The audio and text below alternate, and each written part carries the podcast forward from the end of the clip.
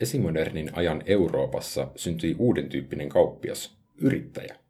Häntä on kuvattu henkilöksi, joka osallistui sekä kauppaan että tuotantoon ja toimi niiden välillä linkkinä. Ruotsin valtakunnassa tämä näkyi selkeämmin vuoritoimen ja ruukkien tuotannossa.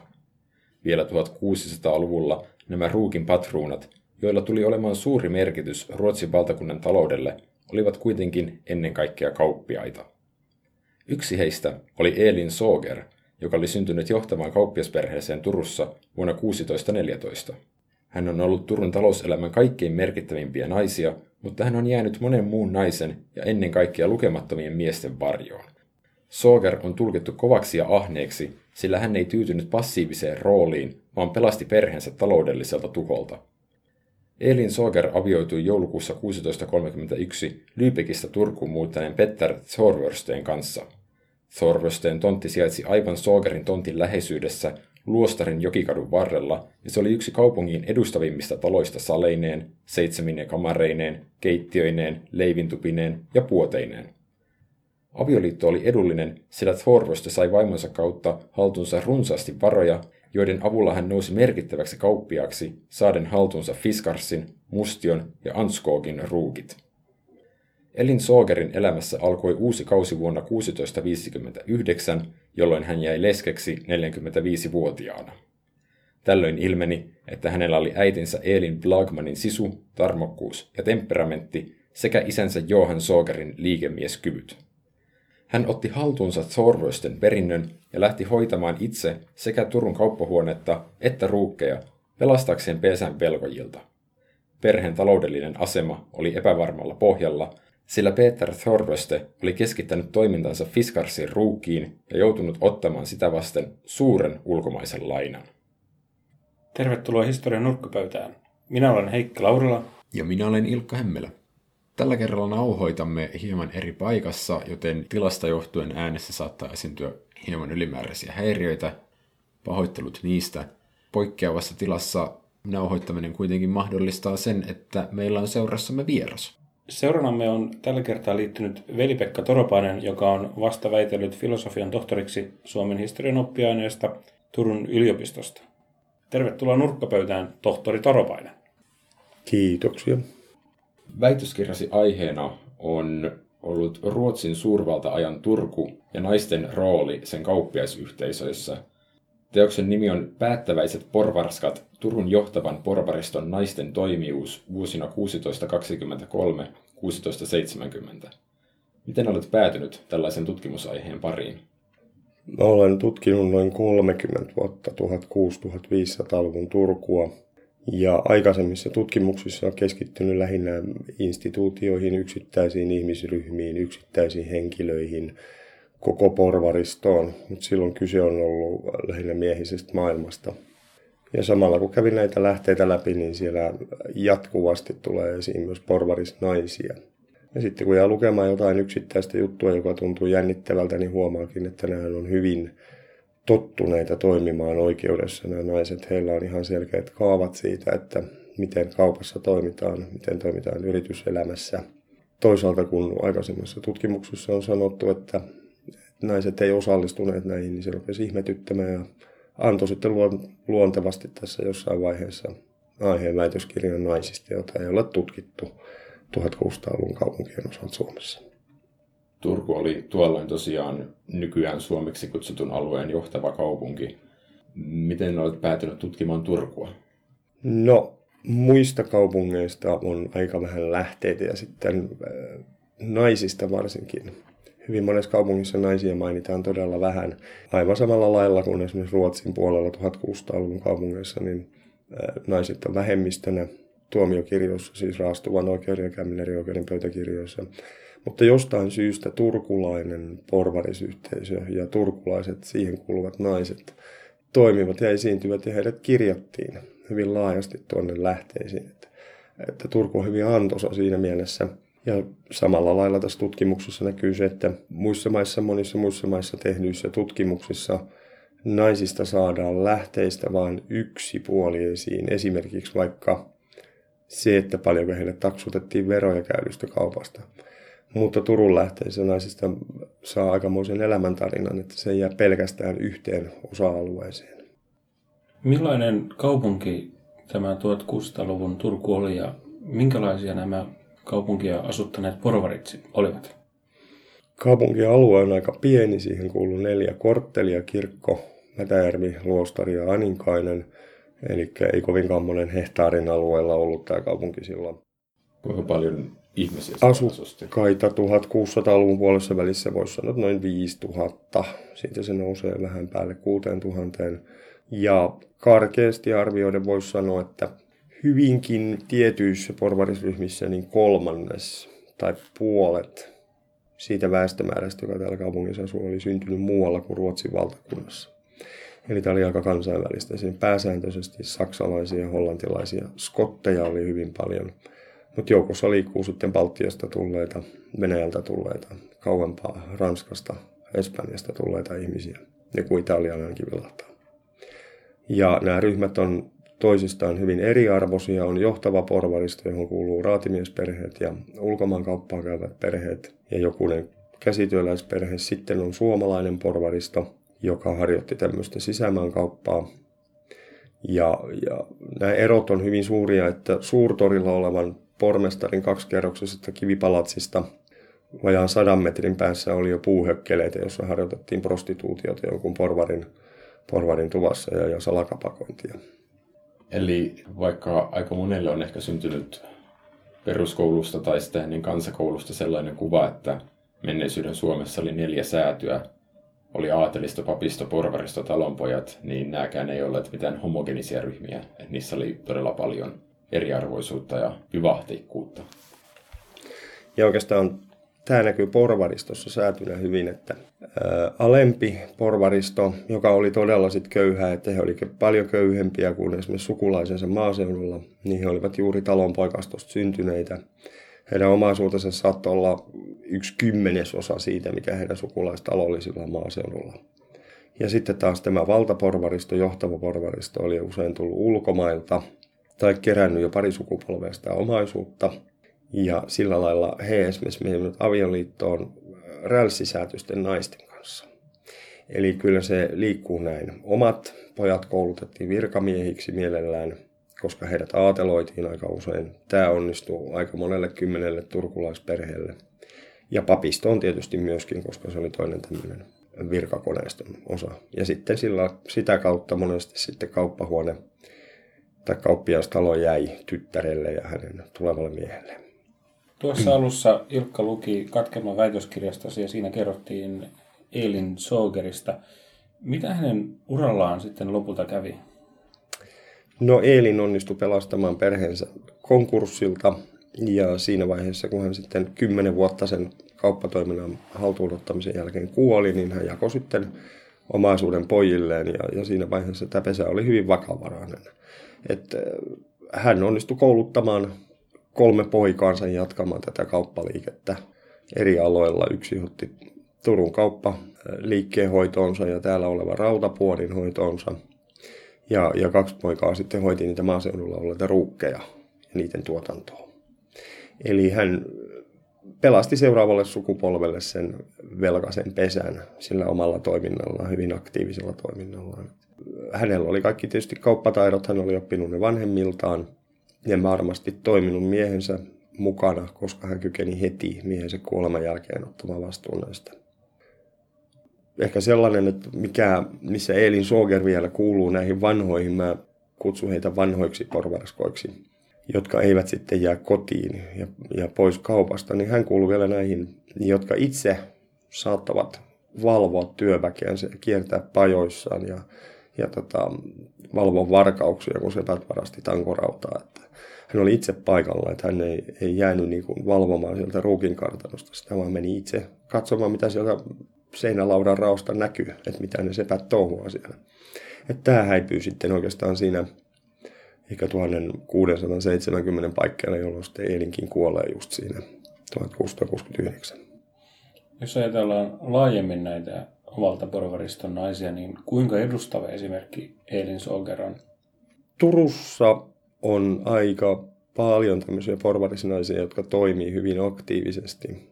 kaupan alalla tai esimerkiksi lainaa. Tähän aikaan, kun pankkitoiminta oli kehittymätöntä, niin aika monet porvarisnaiset toimivat pankkiireina, eli he lainasivat sitten rahaa. Ja, ja tämä panttaustoiminta oli sitä varsinaista toimintaa. Monella porvarisnaisella oli maatiloja, joku harjoitti kauppaa, mutta Elin Såger oli yksi niistä harvoista naisista, joka toimi sanotaan kymmenen vuotta tai yli kymmenen vuotta aktiivisesti tämmöisen taloudellisen toiminnan alalla. Et usein naiset olivat tietysti siinä miehensä mukana ja leskenä sitten hoidettiin esimerkiksi pesän saatavien kerääminen ja saatettiin hetki pari vuotta harjoittaa vielä, jos oli oma laiva, niin sitä laivaustoimintaa. Mutta sen jälkeen aika monet näistä porvarisnaisista vetäytyi elämään omaisuutensa tuotoilla, eli heille jäi joku pääoma, josta he sai sitten korkoja. Sitten heillä oli kaupunkitalo tietysti, ja sitten heillä saattoi olla pari-kolme maatilaa vielä tuolla, ja se takasi sitten jo vanhuudessakin ihan mukavan elämän, ettei ollut pakko välttämättä harjoittaakaan sen lainpaakaan. Että ehkä näissä naisissa näkyy se, että siellä on erilaisia luonteita. On naisia, jotka haluavat toimia hyvinkin aktiivisesti, ja naisia, jotka kykenevät siihen, mutta hoitavat vain hetken sitä asiaa ja turvaavat sen tulevaisuudessa. Olivatko he siis osittain tilanteen olosuhteiden pakosta mukana liiketoiminnassa? No se on ehkä vähän vaikea sanoa yksilötasolla sen tähden, että aika monesta naisesta näkyy se asia, että he on toimineet miehensä rinnalla ehkä vuosikymmeniä tai ainakin nyt sitten kymmenen vuotta. Eli heillä on siihen kyky, mutta se on henkilökohtainen valinta varmasti ratkaisee. Sitten monellahan oli esimerkiksi kasvamassa tai valmiina odottamassa jo esimerkiksi jälkeläiset, jotka sitten otti sen omaisuuden haltuunsa ja, ja tuota, jatkuvat sitä varsinaista kauppatoimintaa. Kuinka hyvin nämä porvarisnaiset saavuttivat sitten muun porvariyhteisön luottamuksen? Tämä on oikein, oikein mielenkiintoinen kysymys, sillä lain mukaan sanotaan, että nainen on alisteisessa asemassa paitsi leskenä, niin aina muulla miehelle. Mutta tuota, Turussa ainakin nämä johtavan porvariston naiset niin saavat toimia aika vapaasti. Siellä mies saattaa sanoa, että minun kauppakirjanpitäjäni ei ole se, jolta raati kysyy sit neuvoa, kun minä olen pois, vaan pitää kysyä minun vaimoltani, joka tietää kaikki asiat. Eli, eli tässä niin kuin ihan selvästi tuona ajan ihanteena oli semmoinen, oli avioliitto, tietysti perhe. Ja perheessä se, että molemmat puolisot tukivat toisiaan ja toimivat sitten yhteisen pesän hyväksi ja jälkeläisten hyväksi.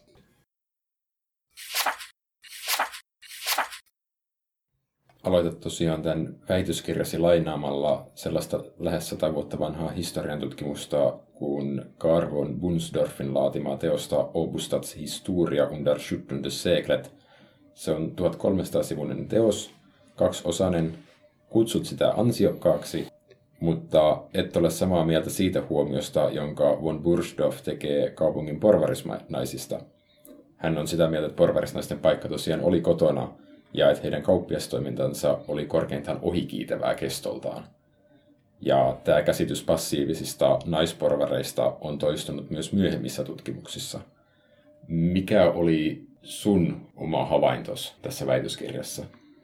Tuo von Bonsdorffin lausuma siitä, että naisen paikka on kotona, no sehän pitää paikkansa, koska naisella oli puolivuodetta lukot ja avaimet. Nainen oli se, joka huolehti kotitaloudesta, lapsista, palkollisista, jakoi siellä työt. Mutta turkulaisnaiset sen lisäksi osallistuvat kodin ulkopuoliseen toimintaan. Ymmärrän hyvin saman materiaalin läpikäyneenä kuin von Bonsdorff, että näyttää siltä, että naiset eivät osallistu ennen kuin esimerkiksi vaikka leskenä tämmöiseen kauppatoimintaan. Mutta sitten kun näitä lukee lähiluvulla ja oikein tarkkaan ja, ja tuntee hyvin tämän materiaalin, niin sieltä tuleekin hyvin paljon esiin sellaista, että nämä naiset ovat liikkuneet nimenomaan perheen taloudellisissa asioissa ympäri maakuntaa ja välillä pitkin Pohjanmaata ja, ja milloin missäkin päin Tukholmassa. Mutta sen lisäksi tulee myös se, että mitä tehtäviä he tekivät. Et esimerkiksi emäntä loukataan hänen pihallaan, niin siellä on sitten työskentelemässä nainen, jonka hän on palkannut valvomaan muuta työväkeä, joka työskentelee siellä. Samoin siellä työskentelee muurari, jonka hän on palkannut, ja samoin siellä liikkuu talonpoika, joka on tullut myymään hänelle tuotteitaan. Ja isäntä ei siis ole kotona. Et kyse on siitä, että emäntä on hoitanut tätä jokapäiväistä toimintaa vähän joka suuntaan. Että se ei pysy pelkästään siellä kodin aidan sisäpuolella. Nämä naisten liikkeet näkyy siellä, että he toimittavat näitä kauppa-asioita vähän siellä sun täällä ja, ja talouteen liittyviä asioita aika usein.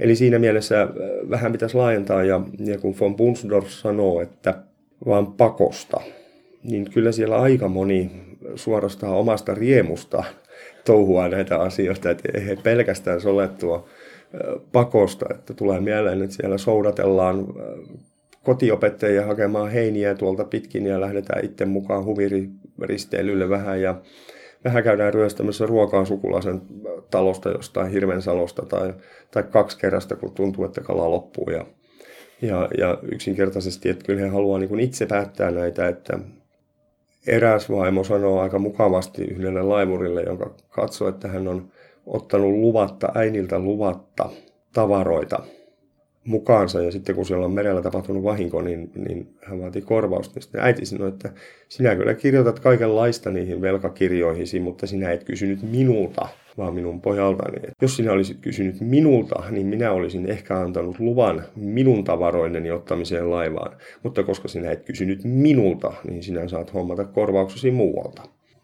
Eli melko tomeraa meininkiä. Kyllä nämä naiset tietää ja, ja toinen, joka liittyy juuri tähän toimimiseen, on se, että näissä oikeusjutuissa myös tulee ilmi se, että aina on sanottu, että tyttäret sai oppia siinä, kun perheen, seurasivat perheen poikien opetusta. Mutta kyllä Turussa nämä naiset, niin esimerkiksi yksikin tyttö, niin ei hänellä ollut sisaruksia, mutta monta vuotta hänellä oli kotiopettaja, joka opetti hänelle aritmetiikkaa, kieliä, kirjanpitoa, eli kaikkia tämmöisiä asioita, mitä kunnon kauppaporvariemännän tulee osata. Ja he eivät siis vain pyörittäneet kauppaa, vaan lähtivät kaupparetkille, tai sanoa Tukholmaan ja Pohjanmaalle esimerkiksi. Joo, kyllä näitä, näitä tuota, Turusta on sangen vähän tietoja tuhatkuusisataaluvulla purjehduksesta, että se on hyvin yksittäisiä ja vähäisiä tietoja, mutta esimerkiksi tuhatviisisataaluvulla turkulaisporvarisnaiset osallistuivat hyvinkin aktiivisesti merenkulkuun. Ja näin on oletettava tuhatkuusisataaluvullakin ainakin antavat rahteja.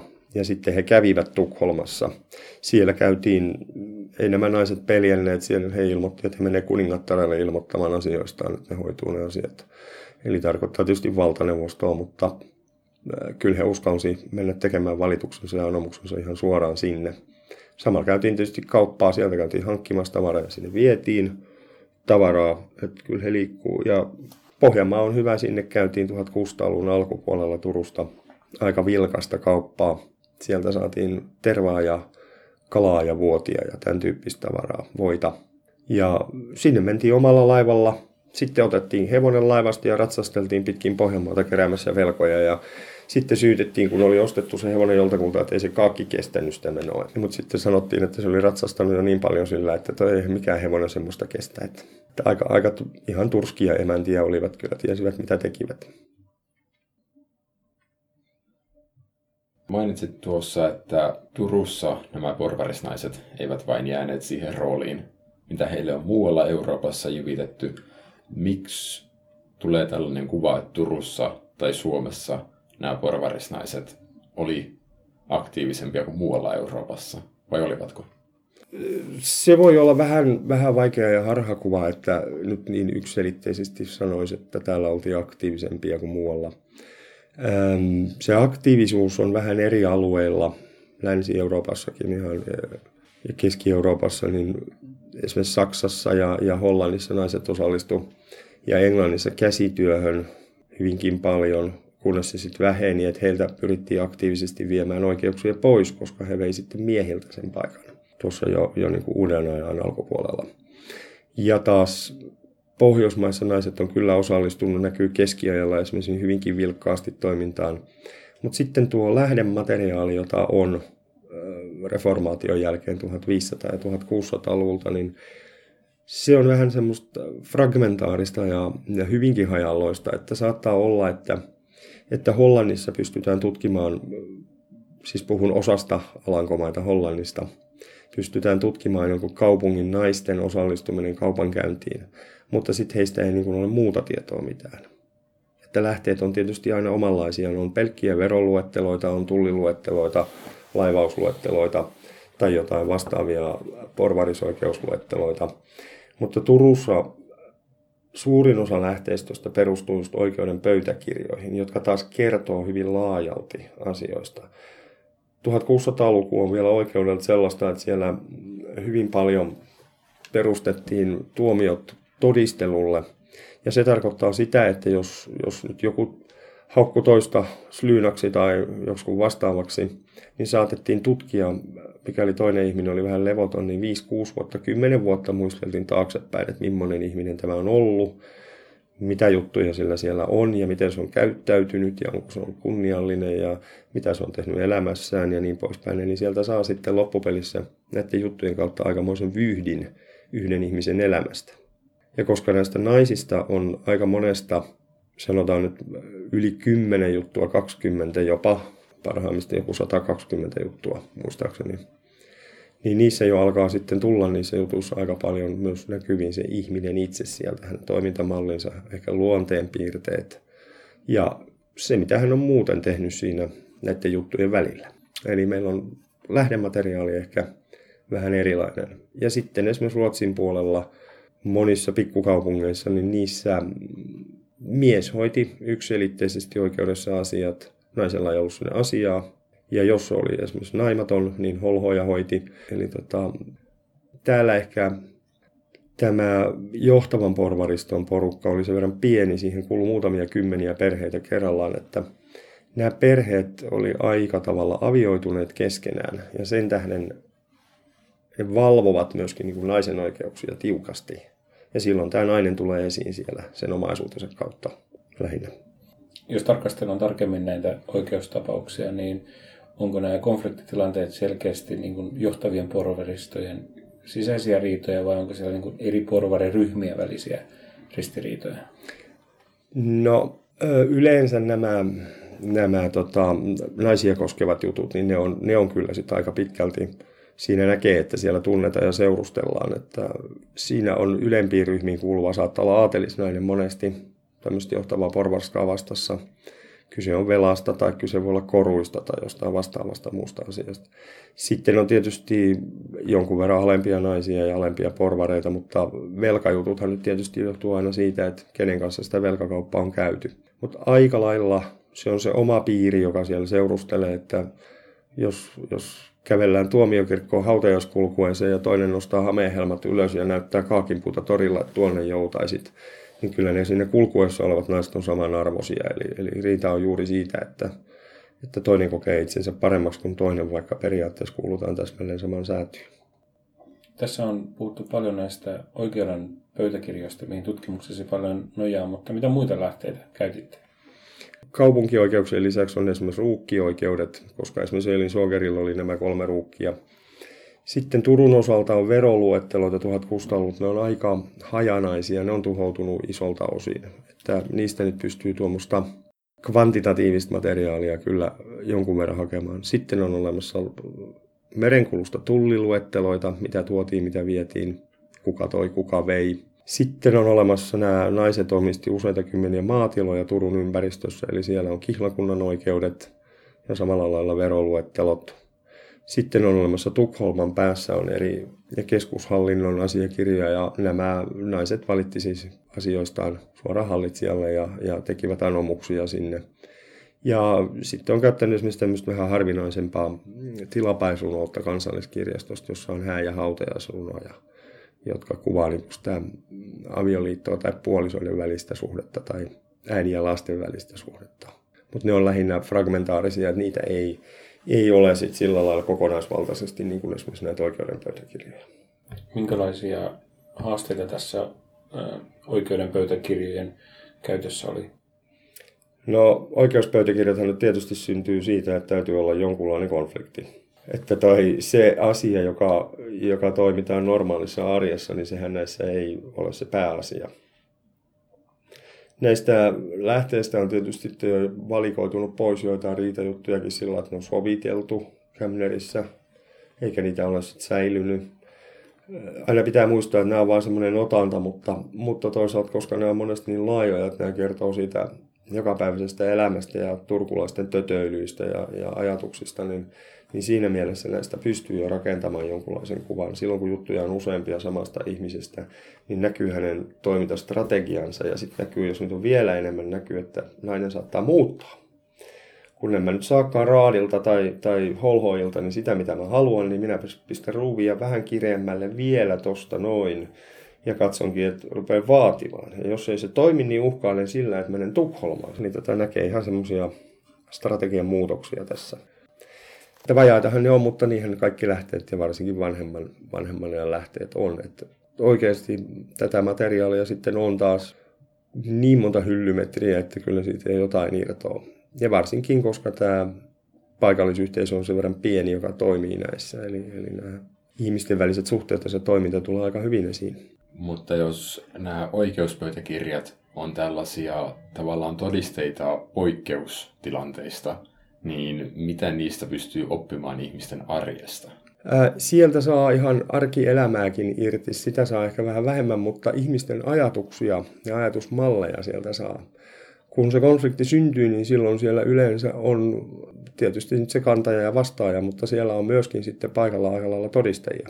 Ja, ja heidän ajatusmaailmansa siitä, miten ihmisen tulee toimia kulloinkin, niin se tulee siellä aina todistuksissa ja, ja näissä tarinoissa, joita he kertoo, että eihän tietysti sellainen ihminen, joka sepittelee ihan omiansa siellä, niin kyllä sitä välillä ihmettelee, että, että missä sen realiteetti realiteetin taju on, että eihän tietää hyvin, että sellaisesta sepustelusta jää aina siellä oikeudessa kiinni, koska täällä tutkitaan niin tarkkaan. Ja tiedetään sen ihmisen maine, millä, onko se käyttäytynyt elämänsä niin kuin kuuluu. Ja silloin yleensä luetellaan, että mitä siihen elämään kuuluu, että on ollut käynyt ahkerasti kauppaa ja on omistanut laivan, joka on uponnut ja on omistanut talon, joka on osittain palannut ja, tai on erossa vaimostaan, joka asuu toisessa kivitalossa naapurissa ja joka kuuluu heille ja hän itse toisessa ja näin poispäin. Kyllä ne sieltä saa semmoisen välähdyksen siitä normaalista kaupunkilaiselämästäkin. Olet käyttänyt arkistolähteitä paitsi täällä Turun kaupunginarkistossa, myös kansallisarkistossa sekä sitten Tukholmassa ja Tallinnassa. Mm-hmm. Ja kuten mainitsit, niin osa näistä lähteistä on tosiaan tuhoutunut vuosien varrella, että siinä on tullut tulipaloja, vesivahinkoja, tämmöiset niin kuin monet asiat uhkaa tällaisia fyysisiä lähteitä satojen vuosien aikana. Millaista on metsästää tällaisia lähteitä? Miltä se tuntuu mennä arkistoon ja katsoa, että mitä sieltä löytyy? Öö, mä aloitin vuoden alusta kaksituhattakolmetoista väitöskirjan tekemisen ja hypin ja hihkun suorastaan riemusta, kun tiesin, että pääsen Turun kaupungin arkistoon istumaan muutamaksi kuukaudeksi keräämään. Istun siellä sitten kolme neljä kuukautta. Keräsin tuhatkuusisataaluvun kirja vieressä ja läppäri toisessa kainalossa ja hakkasin sitä mukaan, kun juttuja tuli. Ja, ää, sehän on jotain loistavaa. Silloin pääsee tunteen myös pääsemässä lähelle tätä aihetta ja ihmisiä. Silloin, kun se ei ole vain netissä digitoituna se asiakirja, vaan ihan oikeasti oman käden alla. Onhan se selvää, että jos menee tämmöiseen vanhempaan aiheeseen, niin mä suosittelisin aina käyttämään alkuperäisiä lähteitä, mikä ne on saatavissa. Ensinnäkin se, että joudut käymään Tallinnassa tai Tukholmassa arkistossa, tutustumaan sikäläiseen arkistosysteemiin ja kävelemään siellä Tukholman tai Tallinnan kadulla, jossa näitä asioita on tapahtunut. Niin se luo semmoisen oman atmosfäärinsä siihen tekemiseen ja siihen aikakauteen. Eli Turussahan on säilynyt tuhatkuusisataaluvulta nyt jotain, mutta jos haluaa vähän enemmän fiilistellä, niin naapurikaupungit ottaa semmoisen pienen viikon kesäloman ja istuu vaikka kuusi tuntia joka päivä arkistossa ja muuten sitten kiipeilee kirkontorneja ja terasseja, niin toi, siitähän tulee mitään mainioin reissu. Millainen merkitys arkistotyöntekijöillä on tässä, että arkistosta tulee tämmöinen elävä paikka, jossa on hyvä käydä? Aivan loistava siis. Öö, Oikeastaan semmoisia huonoja joskus maailmassa arkistossa palveltiin välillä jossain vähän nihkeästi, mutta tänä päivänä ei. Yleensä arkistonhoitajat tuntee niin hyvin arkistonsa, että ennen kuin oikeastaan ei nyt sanokaan mitä haluat, niin sulla on minäpä tiedän.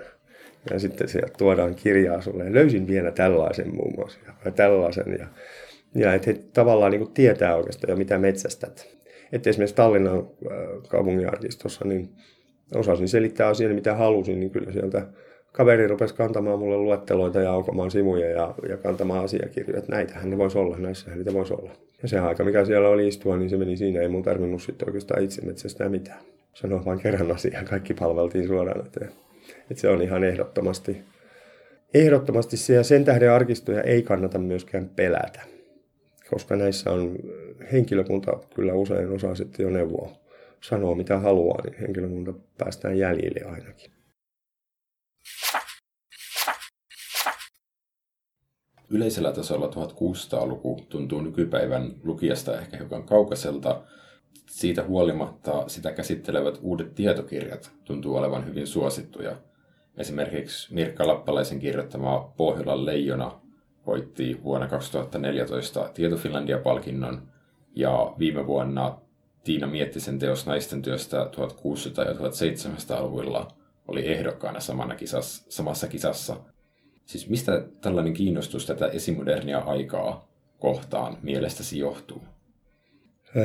Se on varmaan tämä, että tuhatviisisataaluvulta lähtien alkaa olla lähteitä enemmän, joista voi, voi sitten jo tutkia. tuhatkuusisataaluku synnyttää nämä oikeusasiakirjat, jotka antaa sitten jo hyvin laajan kuvan ihmisten elämästä verrattuna aikaisempiin vuosisatoihin. Olen miettinyt sitä, että kun näitä uudempia teoksia kerrotaan ja kuvataan, niin niissä kuvataan sitten erilaisia. Ehkä se ei enää riitä, että kuvataan yhteiskunnan valtarakenteita, taikka sotia, taikka kuninkaiden historiaa, vaan näissä keskitytään nykypäivänä tavalliseen suomalaiseen talonpoikaan tai, tai porvariin tai piikaan tai talonemäntään, köyhiin, sairaisiin, kaikkiin mahdollisiin lapsiin, tällaisiin ihmisiin, joita ei ole niin paljon tutkittu. Kuitenkin ihmisiä kiinnostaa, mitä se on oikeasti se historia, että siihen on ehkä kyllästytty. Siihen kuningashistoriaan halutaan ihan oikeaa konkreettista elämää, että mitä se on.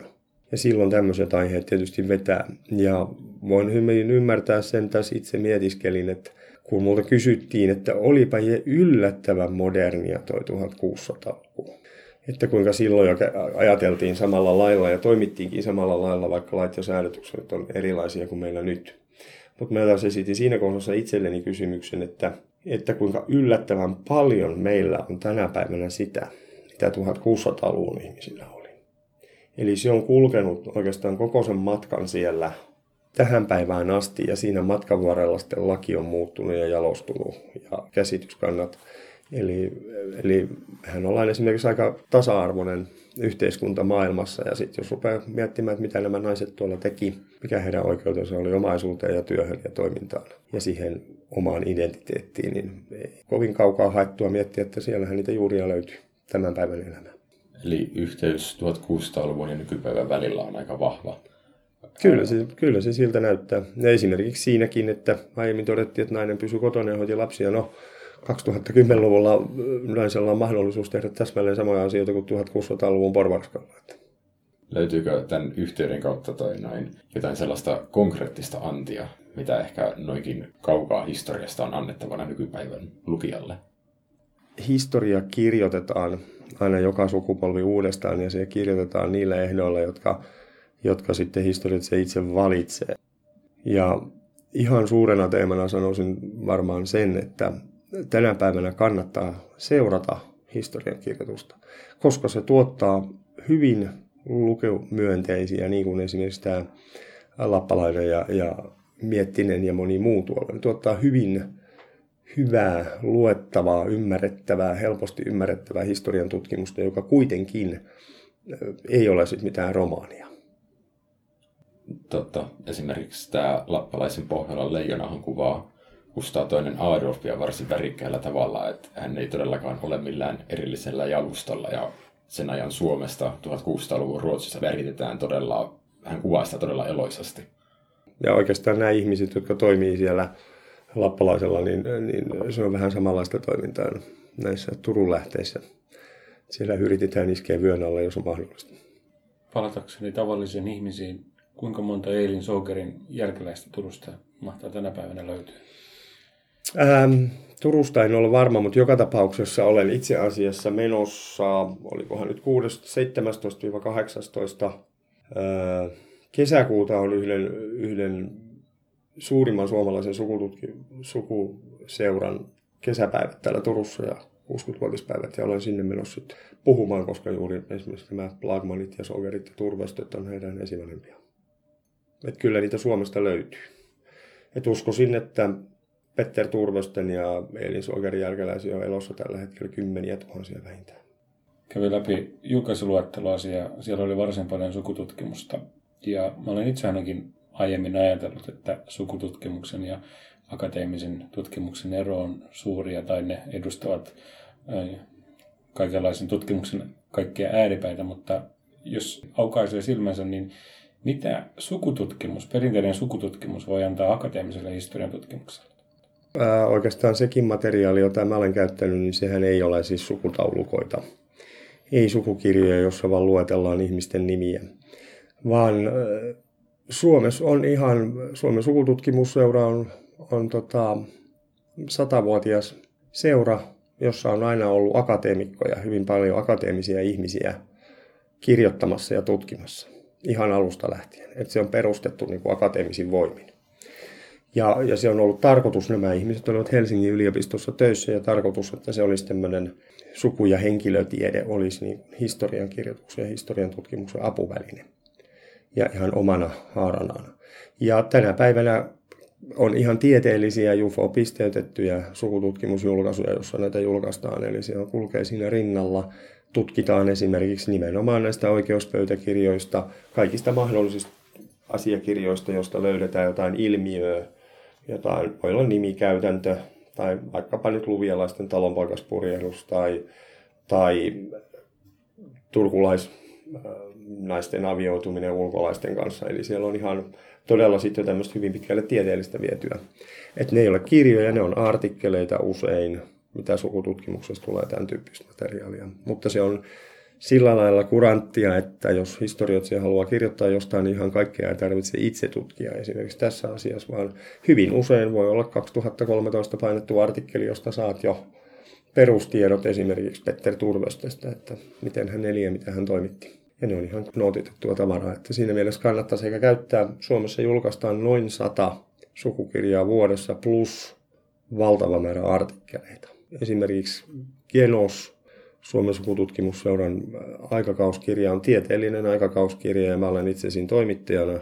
Ja siinä julkaistaan neljä kertaa kuusikymmentäneljä sivua vuodessa tieteellistä ja lähinnä paikallishistoriallista, henkilöhistoriallista, sukuhistoriallista materiaalia.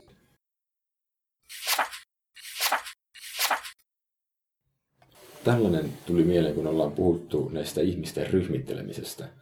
Niin ihmisiä ehkä pyritään ryhmittelemään niin historian tutkimuksessa kuin nykypäivässä. Ehkä sen takia, että se tekee maailmasta helpommin ymmärrettävän, kun se on selkeästi jäsennelty. Mutta käytännössä, kuten tässä ollaan huomattu, niin nämä porvarisnaiset ei ole istuneet mihinkään helppoihin lokeroihin, mitä heille on jyvitetty aikaisemmin. He yksilöt koettelee lakeja ja rikkoo normeja ja päihittää heille annettuja odotuksia. Ää, eli jos historiantutkija kuitenkin joutuu työskentelemään tämmöisten lokeroiden kanssa, niin onko hän niiden vanki? Ää, oikeastaan koko tämän työn Iso, iso jujuhan on juuri se, että nämä naiset oli lokeroitu, ja nyt mä lokeroin heidät, vapautan sieltä lokerosta tavallaan menemään sitten muihin maisemiin. Mutta nämäkin ihmiset on sen oman lokeronsa vankeja kyllä siellä. He kuuluvat tiettyyn yhteiskuntaryhmään, jolla on tietyt kunnia- ja moraalikäsitykset, jonka täytyy toimia tietyllä tapaa, joka ei saa ylittää rajoja tai menettää sen yhteisössään, yhteisössään hallussaan pitämänsä aseman. Ja, ja siinä vieressä Turun kaupungissa on eri asemassa olevia ihmisiä, eli tämä on hyvin monikerroksellista. Ja normaalille kaupunkilaiselle tämmöinen aseman ylittäminen, sen, sen muuttaminen, niin se on hyvin vaikeaa. Johtavassa porvaristossa se on vielä mahdollista, koska avioidutaan sitten oppisäätyyn, aatelissäätyyn ja, ja noustaan itse siitä. Siinä voidaan, ja ehkä näillä porvariston jäsenillä, korkeimman porvariston jäsenillä on vielä se etupuolellaan, että he on usein ulkoperäistä syntymää, eli he on Saksasta esimerkiksi, heillä on sukulaisia siellä. Heillä on hyvin helppo käydä siellä, heillä on vähän laajempi maailman kokemus. Ja koska he hallitsee useampia kieliä, niin sekin tietysti vaikuttaa siihen. Mitä lokeroa Veli-Pekka Toropainen tutkii seuraavaksi? Ää, varmaankin liittyy sukupuoleen, yrittäjyyteen. Ja oikeastaan haluaisin laajentaa sitä sellaisen, että mitä on näkyvä ja näkymätön yrittäjyys asiakirjoissa ja, ja lakien mukaan silloin, kun pariskunta hoitaa. Eli tähän tyyliin, kun siinä on Peter Thorwirstein näkyy, Elin Såger ei näe. Peter kuolee, Elin näkyy.